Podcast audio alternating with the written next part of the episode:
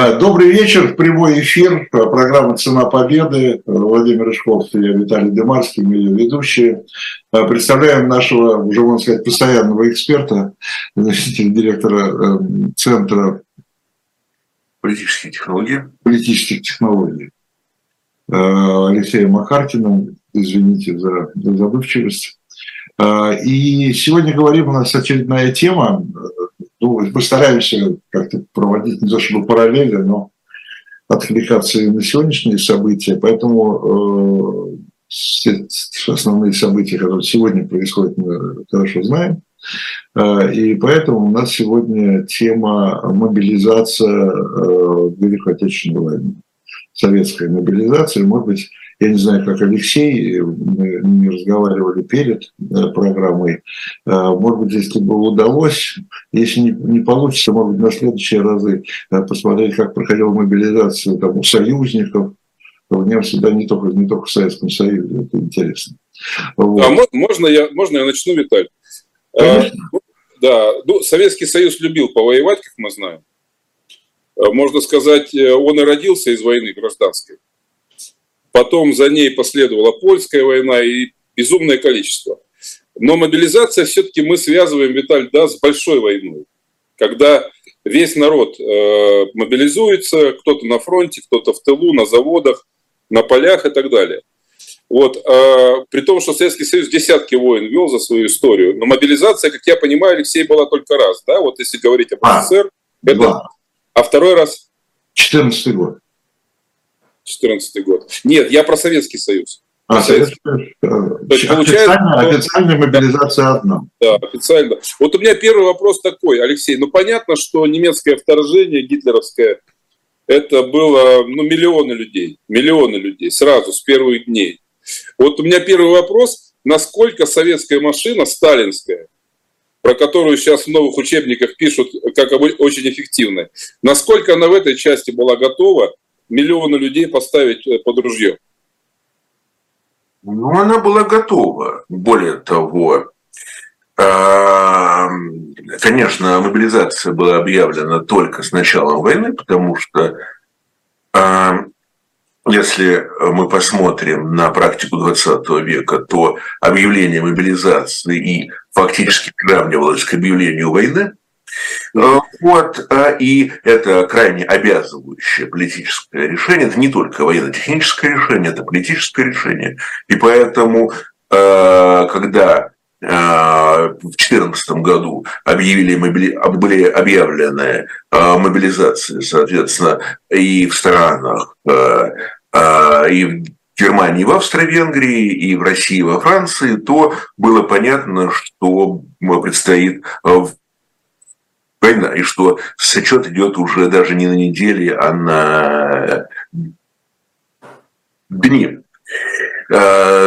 Я извиняюсь, я извиняюсь, Алексей, я перебью буквально на минутку.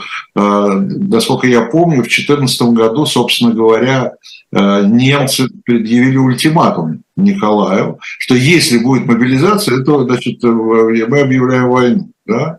И Николай долго сопротивлялся, э, размышлял, в конечном итоге под давлением там, генштаба и своего окружения объявил мобилизацию и тут же получил войну. И тут же получил войну, там было, там вообще на самом деле Германия и так и так хотела уже Это другой а, вопрос. Вот. И э, даже была такая история, что уже у всех туда психоз был, э, как, кстати, как и ну, э, любая, любая война, когда она приближается, это у всех тех, кто увлечен в это психоз, и на всякий случай немецкому послу в Петербурге Бурталису прислали из Берлина два варианта ответа. Первый вариант, что так как Россия отвергла ультиматум, то мы объявляем войну. И второй ответ, и, и, и, и второй вариант, что так как Россия приняла ультиматум, но сделала это недостаточно искренне, то мы объявляем войну. То есть э, ультиматум, э, даже если бы Россия сказала бы, что она принимает ультиматум, то все равно была объявлена война только с другой формулировкой. Но э, причем есть психоз, что Пурталис действительно перенервничал и передал российскому министру иностранных дел Сазонову оба варианта этих, этого ответа. Вот. И таким образом получилось так, что он, он дал, так сказать, дополнительный аргумент России, э, который объяснял, что она была полностью права в этой истории. Вот смотрите, что даже если мы приняли бы эту тему, бы не объявляли бы мобилизацию, то вот э, все равно немцы бы на нас э, напали. Вот такая вот была немножко экзотическая история. Вот. Но с тех пор если мы посмотрим, то действительно мобилизация фактически приравнивается к объявлению войны. А, вот, и поэтому в СССР мобилизация была объявлена уже когда началась война, официально. Но, но как раз когда вот это устоялось, э, что мобилизация – это фактически война, появилось понятие скрытой то есть, когда никто не объявляет мобилизацию, никто об этом не кричит, но фактически проходят э, мобилизационные мероприятия. И э, вот э, в СССР скрытая мобилизация была, например, в 1939 году, когда началась Вторая мировая война, не понимали люди, что, то есть власти тоже не понимали, что дальше будет. А Сталин вообще был достаточно осторожен и э, не хотел вмешиваться в войну, не имея там стопроцентной гарантии успеха. Вот, и э, никто, никто не знал тогда, может быть, так сказать, Англия и Франция все-таки ударили бы по Германии, начали бы наступление, никто не знал э, реальную боеспособность польской армии, вот сколько она продержится и так далее. И поэтому вот была объявлена скрытая мобилизация, она была объявлена 7 э, сентября. Призвали 2,5 миллиона, вот, не кричали об этом, не сумели. Ну, 29 сентября, когда уже все проблемы были решены, вот, когда уже Красная Армия заняла Западную Украину, Западную Белоруссию, тогда а, большинство вот этих вот мобилизованных, а, около полутора миллионов были, а, но а, а, началось их увольнение. И, ну а там же, там же дальше была финская война, то есть, видимо, часть попала на финскую войну. Дальше была финская война. Вот. Ну, на самом деле, если мы посмотрим еще раньше, то на 1 января 1938 года было в Красной Армии примерно полтора миллиона человек. Значит, а, и а, причем был достаточно высокий а, призывной возраст 21 год, ну как и это было и в Российской империи в мирное время призывали с 21 года, то же самое было и в СССР. Значит, в 1939 году, еще перед Э, Второй мировой войной, э, принимается новый закон о всеобщей воинской обязанности, снижающий призывной возраст с 21 года до 19 лет. То есть еще два года таким образом выигрывалось, что способствовало тому, что численность армии увеличилась. Значит, а плюс вот эта скрытая мобилизация сентябрьская наложилась на обычный призыв, никто его не отменял. В ходе призыва призвали еще миллион человек.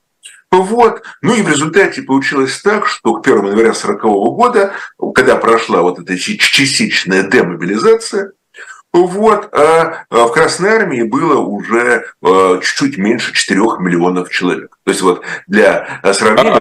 А, у, немцев, у немцев не, пом, не помните, когда, э, тогда сколько было? На не начало 40-го.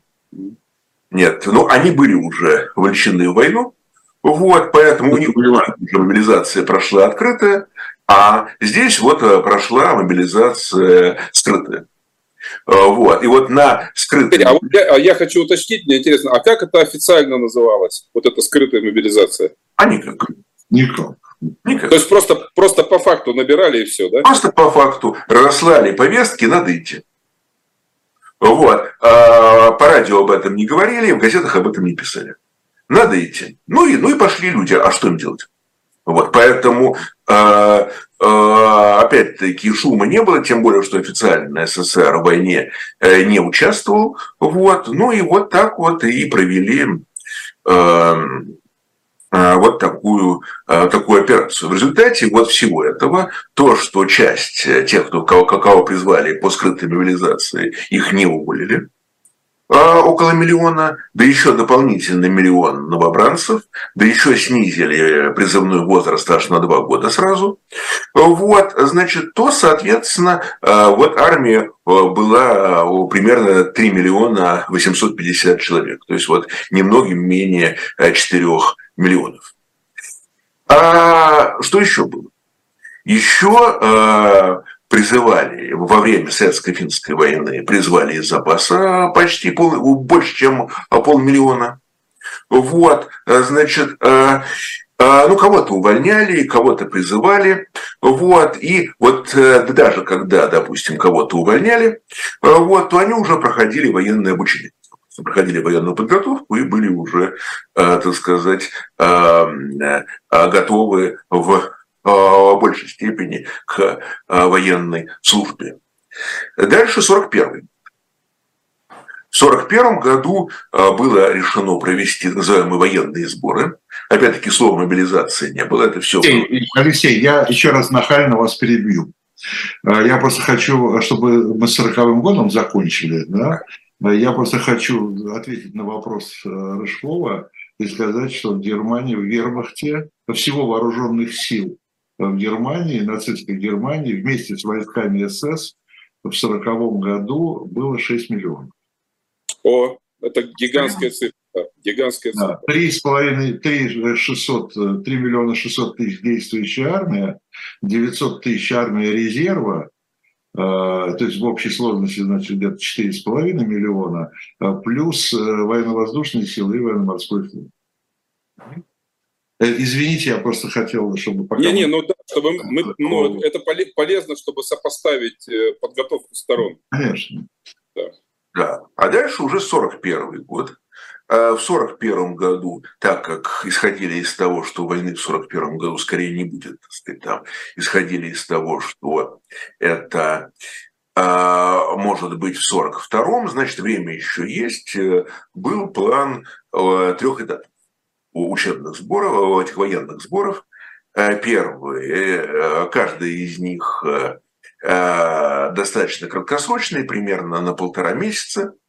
Вот, значит, собирать. И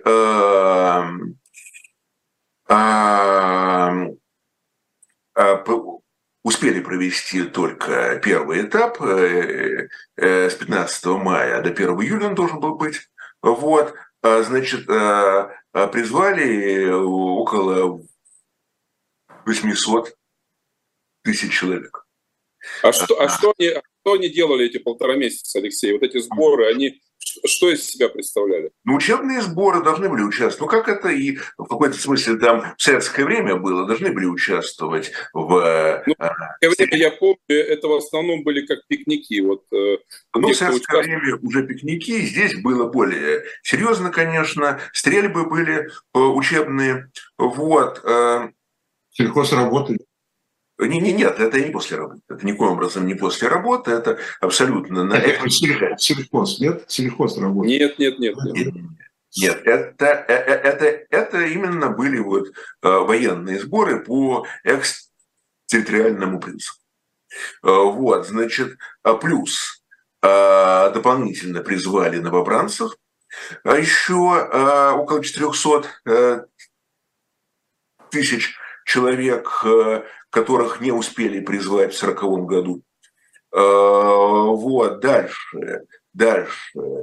А,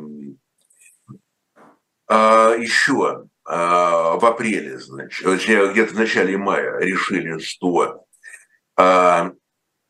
будет еще один дополнительный призыв 22 года в 100 тысяч человек для военно-воздушных сил, для тылы военно-воздушных сил, то есть авиаторы имелись, а нужно было, нужно было технический персонал, нужно было вот вплоть до, не знаю, вплоть до охраны аэродромов, это еще 100 тысяч призвали, э, по-моему, э, э, успели призвать все-таки перед, перед войной. В общем, это были достаточно большие цифры, и в результате вот всей этой э, совокупности и того, что э, вот, это, вот, вот этих сборов, которые были объявлены, и дополнительного призыва, вот, где-то около 5,5 миллионов было на 22 июня.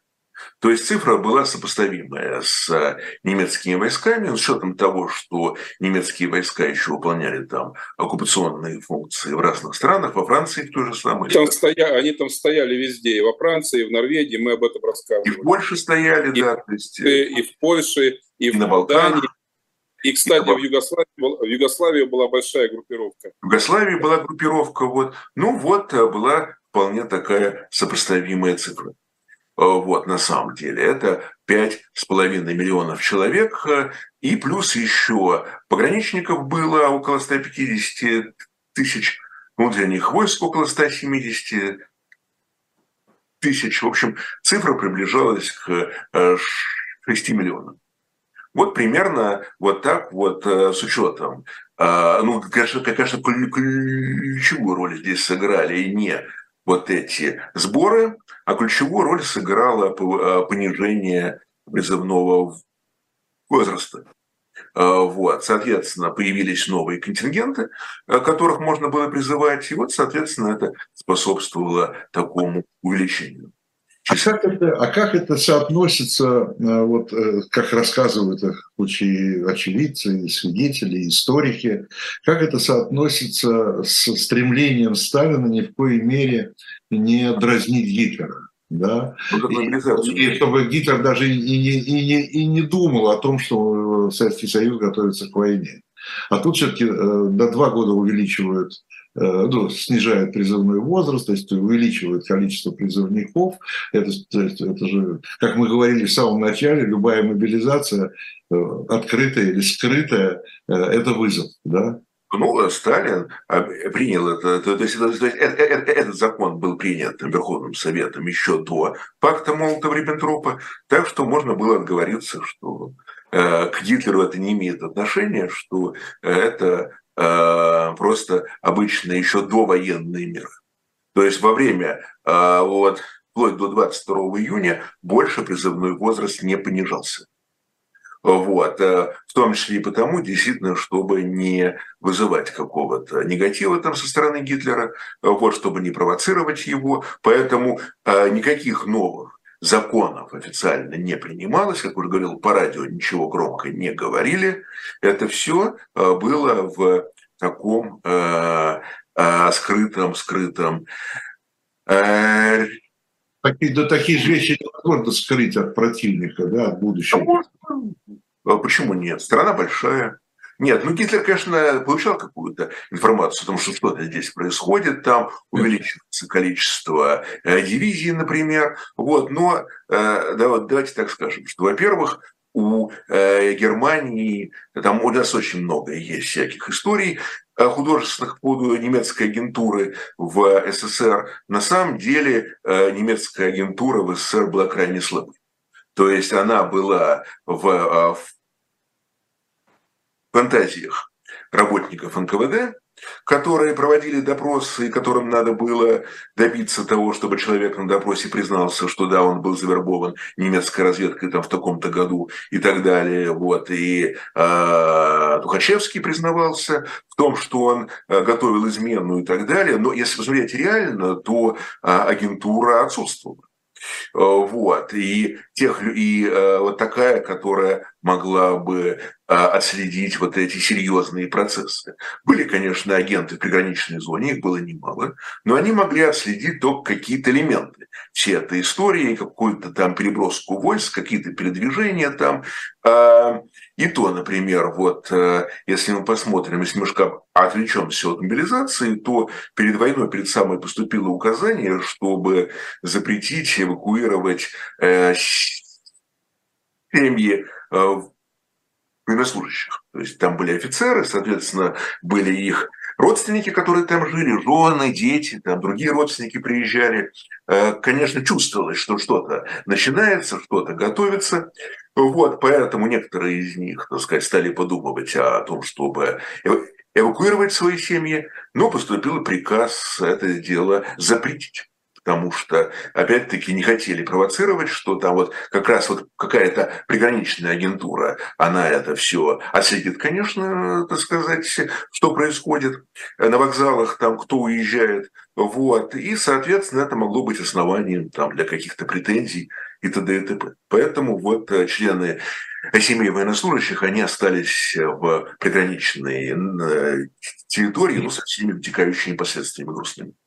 Если говорить, э, кстати говоря, об агентуре немецкой, ну, я могу только засвидетельствовать, это рассказ очень хорошего и известного историка, к сожалению, ушедшего уже из жизни, был такой историк здесь Семиряга.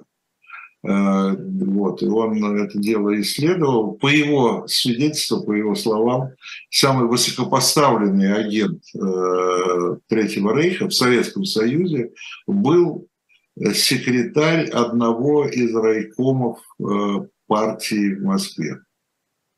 Секретарь, причем не первый секретарь. Я могу сказать ну, вот то, что, то, что, как бы вот попробовать прокомментировать эти сведения. Да вот, что э, у немцев э, не было такого агента. Ну, даже такого. Даже секретаря райкома. Э, что касается секретаря райкома, то, э, как говорится, тут смесь из двух историй. Одна история – это что э, бывший секретарь одного из райкомов партии Москвы Георгий Желенков но к моменту войны уже бригадный комиссар, уже, так сказать, призванный в армию, он перешел, он, он, он был взят в плен, в плену перешел на немецкую сторону и был заместителем генерала Власова в русской освободительной армии. Но на момент своего, своей работы в райкоме и службы бригадным комиссаром он не имел э, никакого отношения к немецкому шпионажу. Он был обычным советским партийным работником. Вторая история, она может быть более интересна. Она стоит в том, что действительно немцы считали, что у них есть агент в Москве, который э, был э, партийным функционером, потом, э, то есть он работал в Московском городском комитете партии, вот, эм, но на самом деле это не подтверждается там называлась его фамилия, но такого человека никогда не было, и такое ощущение, что это был такой большой блеф. Большой блеф. Вот. Был, через который немцам сбрасывалась фальшивая информация. Ну, соответственно, был придуман такой человек, и вот он, так сказать, так посылал. То есть даже, даже вот агент уровня секретаря райкома у немцев нет. То есть, ну, вот, Алексей, вот, э, да, вот начинается война. Когда Сталин объявил мобилизацию, и вопрос у меня такой. Было ли это, условно говоря, алгоритм? Ну, то есть лежит папочка в сейфе, где написано на восьмой день войны в случае нападения мы объявляем мобилизацию. Лежала папочка. Или это, или это была политическая реакция на катастрофу первых недель? Папочка лежала, конечно. А, решение а, было принято Соответственно, был указ Президиума Верховного Совета СССР, так как именно он по советскому дальнему законодательству имел право объявить мобилизацию. Указ был 22 июня подписан. То есть практически сразу после нападения. Да, да, да. Когда еще не думали, что будет такое поражение, что будет катастрофа э, Западного особого военного округа, что э, будет, будет вот этот огромный котел под Белостоком, да, еще никто не думал. Э, потому что мы знаем по, по историческим данным, что еще там 25-26 июня из Народного комиссариата обороны поступали указания э, совершать контрудары, наступать на немцев и так далее. То есть еще не было осознания вот всего масштаба той катастрофы, которая произошла на фронте. Но 22 июня папочку открыли, вот эту самую, которую вынули из э, э, и э, в ней значилось, что мобилизация военнообязанных 305-го 1618 годов рождения, то есть еще тогда вот 18-летних еще не брали. Это были старшие возраста, которые прошли военную службу. Вот, по большинству округов. То есть мобилизацию не затронул Дальний Восток, мобилизацию, э, вот там Дальневосточный фронт был э, э, на правах военного округа, был Забайкальский военный округ, вот в них не было мобилизации официальной, чтобы не дразнить Японию. Вот, так сказать, чтобы, так сказать, успокоить и японцев, что эта мобилизация против них никак не направлена. А так в 14 округах э, от э, Прибалтийского особого и до Сибирского военного округа включительно, вот э, прошла вот эта мобилизация, было призвано более 5 миллионов человек к 1 июля. То есть это вот... Это за какой период они справились? Месяц, полтора, два? Неделя с небольшим. 5 миллионов. В первом или 5? 5 миллионов, 5 миллионов призвали, 5 за миллионов. неделю. За неделю. 5,5 миллионов за неделю призвали. Система была готова.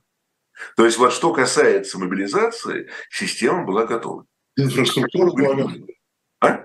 И все, что к этому полагается, я просто сам служил, я знаю, что такое в армию. Приходишь, тебе гимнастерку, сапоги, котелок, ложку, вот это все на склад, портянки, это все лежало на складах и было готово лежало на складах, было готово. Вот, проблема была, э, портянки-то были, а вот с винтовками были проблемы. То есть вот здесь уже начинались сложности. Сложности были с э, оснащением, вот с э, вооружением.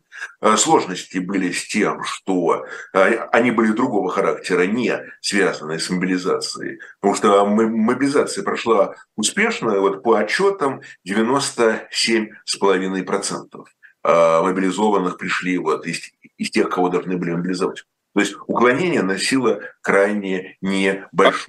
Система была примерно такая же, как сейчас, то есть разносили повестки по квартирам, по домам, да? и, люди, и люди в назначенный срок являлись в военкомат, да. там, их, там их оформляли, переодевали и отправляли. А, а, оформляли, переодевали и отправляли. А, были еще, кроме э, люди, которые уже служили, более того, это была такая классовая армия, потому что э, до начала войны было запрещено призывать в армию лиц, э, выходцев из эксплуататорских классов, э, дворянства, духовенства и так далее. Долгое время казаков не призывали как неблагонадежный элемент, их стали призывать с середины 30-х годов.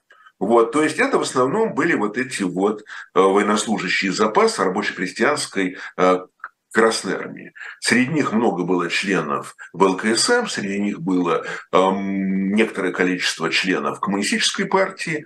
Вот, э, так что это был такой идеологический слой, и вот, э, э, так сказать, э, они пришли дисциплинированно, то есть вот мы видим э, такую результативность 97,5%. А, по, а понятно примерно э, районирование этого призыва? Я имею в виду, откуда, откуда больше брали, откуда меньше брали, э, э национальные республики, не национальные республики? Тогда, тогда, тогда брали всех, то есть исходили из того, что э, там был и Закавказский округ, там был и Северокавказский округ, э, значит, не было Туркестанского округа только, их потом стали призывать. Вот, значит, ну а так и Москва, и Киев, и Одесса, и Харьков. Все а вот я как раз, я как раз хотел спросить, вот смотрите, это действительно феноменально. 22 в 4 утра начинается война, 22 выходит указ, за неделю 5,5 миллиона. А как они успевали делать мобилизацию, когда немцы катились вперед, вот на той же Украине, в Белоруссии, в той же Прибалтике, где там просто рушился фронт? Они успевали их призвать? Нет, ну, а на самом деле, конечно, призвать в том же самом Вильнюсе и Филипп никого было невозможно, там немцы заняли очень быстро, вот, но а, дело в том, что эти а, люди, они не входили в категории военнообязанных, потому что 1905-1918 годов, потому что они не служили в Красной Армии. Они не служили в Красной Армии.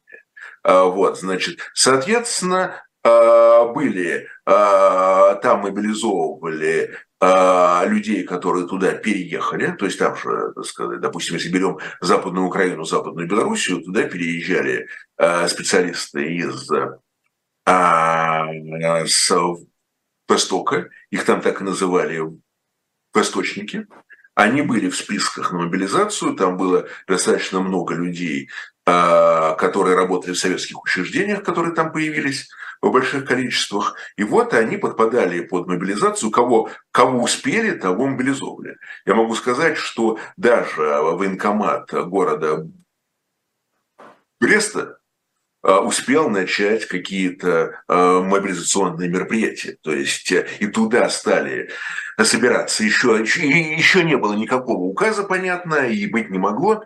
Вот, Брест был занят в первой половине дня 22 июня, еще никакие указы не звучали. А начальник военкомата объявил подготовку к мобилизации. Вот, стали собираться военнослужащие запаса, они знали уже, куда идти. А вот там, ну и, соответственно, единственное, что, что понятно, а, отправить их в армию было никак невозможно, поэтому некоторые из них участвовали в обороне военкомата, когда немцы вошли. Вот, а, почти все участники этой обороны погибли, включая и военкома майора Тафеева. Но в отличие от областного комитета ВКПБ, они успели уничтожить все свои документы. То есть, э, если немцам достались документы коммунистической партии, учетные карточки, по которым потом они проводили аресты, то вот документы военкомата, они были уничтожены. И э, их офицеры военкомата успели уничтожить. Вот такая вот была история конкретная с Брестом. Ну, Алексей, а вот, э, вот Алла, я, просто я, да, пытаюсь осмыслить масштаб 5,5 миллионов. Все было расписано, кто в какую часть, какие войска, кто на флот, кто на, кто на авиацию, Теоретически, кто да. Теоретически, да. Теоретически все это было расписано. А, вот. Но практически, конечно, было сложнее. Потому что, конечно, и идеальную мобилизацию, особенно уже в условиях войны, провести было невозможно. Поэтому затыкали дыры там э, реально, вот, э, куда могли уже, где надо было. Вот понятно, что в первую очередь это были сухопутные войска, нужны были новые дивизии, они спешно формировались и так далее. Вот. Но главная эта проблема была в том, что эта мобилизация, она совпала, вот эти вот действительно а, успешная мобилизация, к 1 июля действительно призвали а, больше 5 миллионов человек, она совпала с катастрофой Западного особого военного округа, который уже к тому времени был, был преобразован в Западный фронт. Вот, э, э, и, и, и, и в том числе катастрофы механизированных корпусов, когда э, механизированные корпуса с современной для того времени бронетехникой, с танками Т-34, с танками КВ, они оказались без горючего.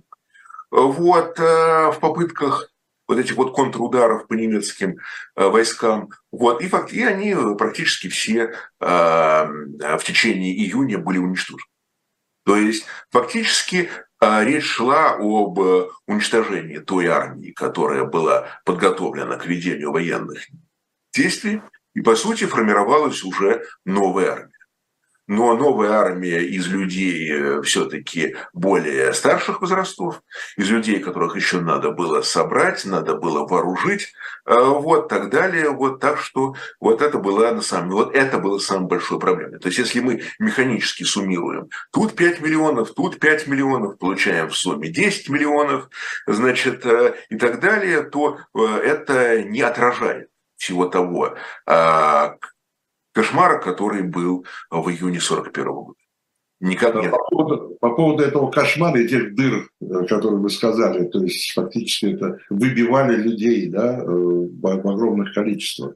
А, и вот эти вот призванные, мобилизованные люди, они что, без подготовки, без всего. Ну, хорошо те, которые служили, а те, которые не служили. Ну, эти в основном... Без подготовки, без всего их сразу посадили на фронт, или все-таки какая-то система а, обучения, хотя бы примитивного, все-таки была? Кого как. Кого как. Уж как тут э, повезет, так скажем, или наоборот не повезет. Кого-то бросали на фронт сразу.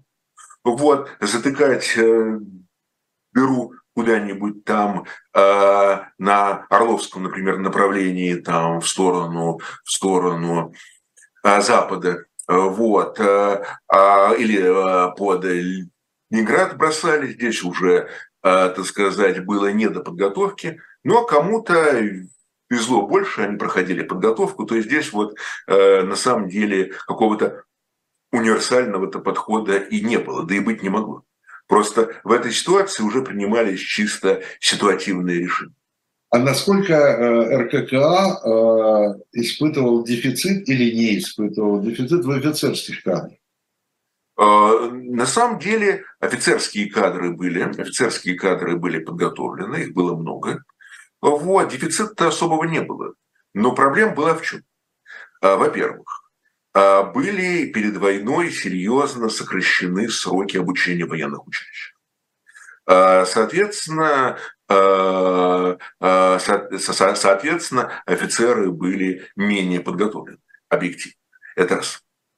Второе, многие офицеры из числа наиболее успешных, наиболее хорошо подготовленных погибли в первые же дни войны, когда они оказались в окружениях, и а, ведь не только Западный фронт рухнул, но и потом уже было а, большое поражение и Юго-Западного фронта, э, армии, двух армий этого фронта по Думанию, и тоже и а, механизированные корпуса там терпели поражение. Соответственно, подготовленные танкисты, подготовленные мотострелки, авиаторы. Вот, а по авиации был нанесен колоссальный удар. Погибло много и авиаторов, и было уничтожено много самолетов в первые же дни войны. Вот, то есть эти кадры были уничтожены. То есть приходилось потом готовить уже в ускоренном порядке, выпускать младших лейтенантов, направлять их на фронт и так далее. А, вот, дальше. Дальше была проблема инициатив. То есть, э, ведь э, можно подготовить офицера, а, так как, как тогда называли командира рабоче-крестьянской Красной Армии. А, но если он находится под постоянным контролем, если он знает, что только что прошли репрессии, только что прошли массовые расстрелы, его предшественников уничтожили, то он старается не проявлять инициативу, он старается вести себя осторожно, аккуратно и так далее, оглядываясь на э, начальство. И, соответственно, в первый период войны это тоже сыграло большую и очень негативную роль. Но потом, понятно, прошел и естественный отбор, потом, понятно, изменилось, э, э, как сказать, э, критерии оценки, но для этого тоже нужно было время, а тут времени-то и не было. Поэтому вот, ну и еще один момент. Была проблема с подготовкой э, сержантов, то есть армия э, держится не только на офицерах, но, так сказать, и на унтер-офицерах, как раньше говорили. Вот. И с этим тоже были проблемы, потому что э, многие э, погибли, опять-таки, подготовленные э, сержанты. Вот. Ну, а подготовить такого квалифицированного э, сержанта это тоже нужно было время. Поэтому вот, э, поэтому вот все эти проблемы с ними сталкивались. Поэтому пришлось, э, когда стало ясно, что фронт обрушился, что той армии, которая стояла на границе, та армия уже фактически разгромлена, пришлось прибегать к экстраординарным методам. А, в начале июля 2 июля, по-моему, было принято политическое решение о, о создании ополчения. 3 июля Сталин заявил о, добро, о добровольной мобилизации в своей речи 4 июля было постановление Государственного комитета обороны о добровольной мобилизации трудящихся, в данном случае конкретно Москвы и Московской области в дивизии народного ополчения. И это в общей сложности было около миллиона человек. То есть затыкали дыры не только с помощью мобилизации военнообязанных, то есть которые отслужили, но и вот, так сказать, таким образом собирали ополченцев, которые, большинство из которых вообще никогда не служило в армии. Но там ведь помимо, э, хотя приказ-то, видимо, был один, мобилизация считается одна, но была же так называемая вторая волна мобилизации, да? Вторая волна была еще в августе, вот, то есть была первая волна, это вот с 22 июня по 1 июля. Дальше отдельно мобилизация ополченцев. А, Причем она официально носила добровольный характер, но были установлены определенные контрольные э, цифры. А, во многих учреждениях а, члены коммунистической партии и комсомола были обязаны подать заявление на а, вступление в армию, ну а дальше уже, соответственно, начальство там принимало решение отправлять их в ополчение или не отправлять. Вот, э, там было много всего. Например, вот э, такая, такой, такая конкретная история. Народный комиссариат иностранных дел а Балканский отдел, ну, Балканский отдел, понятно, так сказать, остался почти без работы, вот, э, когда началась война там. Вот, соответственно, в отделе начальник, заместитель начальника, помощник начальника и пять э, э, референтов, ну, каждый по конкретной стране ведет. Вот, ну, плюс три технических специалиста, но они женщина. Вот. И вот из этих э, восьми мужчин э, э, все члены партии, значит, один из них отказался подписывать заявление, сказал, я не, не могу, у меня здоровье плохое. Вот, его тут же на этом же собрании исключили из ВКПБ, а потом уволили из Народного комиссариата. То есть осталось семь человек, а из семи человек в армию забрали всех, кроме одного. То есть остался только начальник отдела один, который потом до конца июля один управлялся с отделом, а э, заместителя, помощника и четырех сотрудников, э, соответственно, отправили в армию. Вот. Так что вот при, примерно вот так вот так что, ну, это такой один конкретный пример там по э, Народному комиссариату иностранных дел только по одному отделу, и сходные ситуации были и в других отделах. Вот. Но это касалось и всех других э, учреждений и э, административных структур, и на предприятиях. Вот. Но, конечно, были и те люди, которые которых фактически обязывали идти в ополчение. Есть были и люди, которых никто не обязывал, они шли сами по своей инициативе. Э, то есть установленные э, нормативы были перевыполнены как раз за счет энтузиастов, тех людей, которые шли на патриотической основе. Вот, было много ученых, преподавателей. Вот, но э, боеспособность ополченческих дивизий, конечно, была более слабая, и многие из них просто э, погибли осенью 41-го.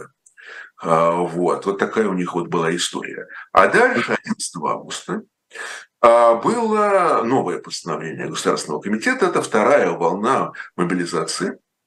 А там уже сокра... снизили призывной возраст до 18 лет.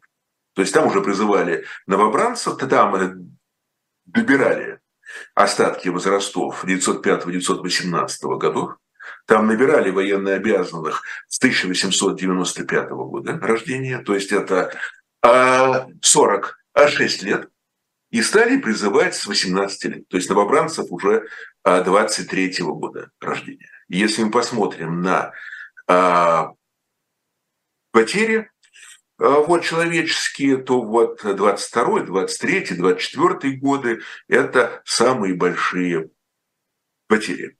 С 43 года, когда уже этот эти э, ресурсы стали исчерпываться, с 43 года начали призывать уже с э, 15 лет. То есть был беспрецедентно снижен призывной возраст, вот возраст призыва до 17 лет. И в 1944 году был последний военный призыв осенью 1944-го. Там уже призывали очень много людей, 20 седьмого года рождения. Это были самые младшие призванные. 27-го года, 17 лет. Алексей, то есть получается, что после 41 -го года до 45 -го года э, пополнялась армия исключительно за счет регулярного призыва? Э, ну, за счет... Другое дело, что призыв, э, призывной возраст опускали, да, но э, никакой, никакой чрезвычайщины не было. Нет, была, конечно, чрезвычайщина. Дело в том, можно сказать, что была, была ли знаю, третья волна мобилизации, четвертая волна мобилизации? Нет. Да, вообще вот, вот интересно, юриди, юридически мобилизация, вот то, о чем Виталий спрашивает, это разовое или двухразовое действие? Но она была только и, вот один, один Это состояние всех четырех лет войны. Ну. Официально э, это было все четыре года войны. Вот, мобилизованные не могли возвращаться к своим семьям, в свои дома, конечно, пока их не отпускали. При этом, вот если берем вот этот последний военный призыв 44 -го года, 17-летних, то многих из них отпустили где-то в 50-52 годах. То есть они э, э, после того, как отпустили фронтовиков, они дослуживали, так скажем, за них э, в мирное время, и пока их не отпускали, они не могли уйти. То есть вот а, у них тоже были вот такие свои истории. Всего было призвано 29,5 миллионов человек. Огромнейшая цифра, если суммировать. Значит, а, а после, если берем 42 год, Значит, там э, главное было что? Там, э, во-первых, еще повышали э, максимальный возраст, там, по-моему, до 50 лет или даже до 55 там было вот это. И, что очень важно, что были так называемые забронированные, вот их было много. В Москве, например, если берем мобилизацию июньскую, на июнь было забронировано около 45% а, населения Москвы призывного возраста. Они не подлежали мобилизации. Ну, это понятно. Это инженеры, это оборонные предприятия, полиция, я имею в виду милиция. Работ, э, оборонные предприятия, это не только оборонные, но и многие необоронные на тот момент предприятия. Это железная дорога. Железная, железная дорога, это управленческий аппарат, это обкомы, горкомы, райкомы, это комсомол. А женщины, женщины только добровольцы, да? Женщины добровольцы, но э, были обязаны, вот, которые прошли вот военное обучение перед войной, но, как правило, были э, комсомолки, они тоже могли э, призываться вот, во всякого рода вспомогательные войска. Так что был, был этот момент. А, ну, во-первых, медицинские, санитарные войска? Медицинские, санитарные, э, связистки, э, соответственно, вот войска связи и так далее, вот, они, они, а, а, они комплектовались из военнообязанных. Вот. Но 42 э, женщины, Извините, то есть женщины были военнообязаны, там девушки? А далеко не все, но вот э, те, которые прошли военную службу перед войной, военную подготовку перед войной, вот, точнее говоря, по своим военно-учетным специальностям они могли и они э, призывались. Врачи, медсестры, э, связисты и так далее.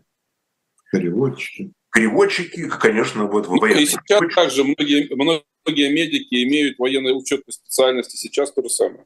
Ну да, э, это, это есть, это, это происходит. Вот. Ну и, соответственно... Где ты ее можешь получить, эту специальность? Но получается, что девушки на военных кафедрах в институтах. В институтах, э, медицинских институтах. И тогда то же самое было. Переводчицы, соответственно, на, на соответствующих факультетах университетов, филологических тоже, соответственно, они получали специальность и так далее. Вот количество забронированных потом уменьшалось проводили различные проверки, проводили различные э, здесь уменьшения, сокращения, вот, оставляли только самых необходимых. То есть вот 42 год – это очень такое массовое сокращение отсрочек. Вот, поэтому вот, э, ну, искали самые разные варианты для того, и э, понижали призывной э, возраст, как мы уже говорили, к середине войны уже до 17 лет, и, соответственно, уменьшали количество отсрочек, но в то же время были и некоторые мероприятия обратного характера. Например, в 1942 году выяснилась слабая боеспособность призывников из республик Средней Азии, из республик Южного Кавказа, и их э, э, перестали призывать, вот имея в виду как раз, что многие из них даже слабо владели а, языком, вот, и, соответственно, ну, их, их, а, их использовали на работах а, в тылу. Так что как кого-то призывали дополнительно, но вот кого-то на, от кого-то наоборот и отказывались. Ну что, надо поблагодарить нам, наверное, ну, Алексей, об этом можно еще долго говорить, а мы будем еще возвращаться и к этой теме. И вот как я вначале сказал, может быть, теме посмотреть, так сказать, и зарубежные опыты, да, что такое мобилизация была в других странах э, во время, э, во время войны. Э, ну, а нашу аудиторию я хочу пригласить, как обычно, в наш магазин «Shop Diletant Media». Во-первых, вот уже там второй или третий день сентябрьский номер журнала очень советую. Э, нескромно сказал я, э, номер, по-моему, получился очень успешный, удачный, а, а главная тема там военные мятежи, начиная со стрельцов э, и заканчивая уже 20 веком, там и Испания, и, и все другое. В общем, очень советую. А еще у нас появился, появилась книжка у нас появилась книжка э, э, нашего, можно сказать, автора или соавтора, он очень часто у нас выступает. Это, это перевод, Павел Палащенко, переводчик Михаила Сергеевича Горбачева, человек, который мало того, что он знает пять иностранных языков, но главное, это он, представляете, в каких он был переговорах да, какого значения, какого уровня. И его свидетельства, конечно, безумно интересные о том, э, как это все э, происходило. Еще раз напомню, он был личным переводчиком э, Михаила Горбачева. Кстати говоря, через, ровно через неделю, 30 числа, вспомню Михаила Сергеевича в связи с годовщиной его ухода из жизни. Ну, вот такая, это я приглашаю нашу аудиторию, а я еще раз говорю, говорю спасибо Алексею Макаркину, Владимиру Мышкову и себе. Спасибо, спасибо. Всего До доброго. встречи. До встречи.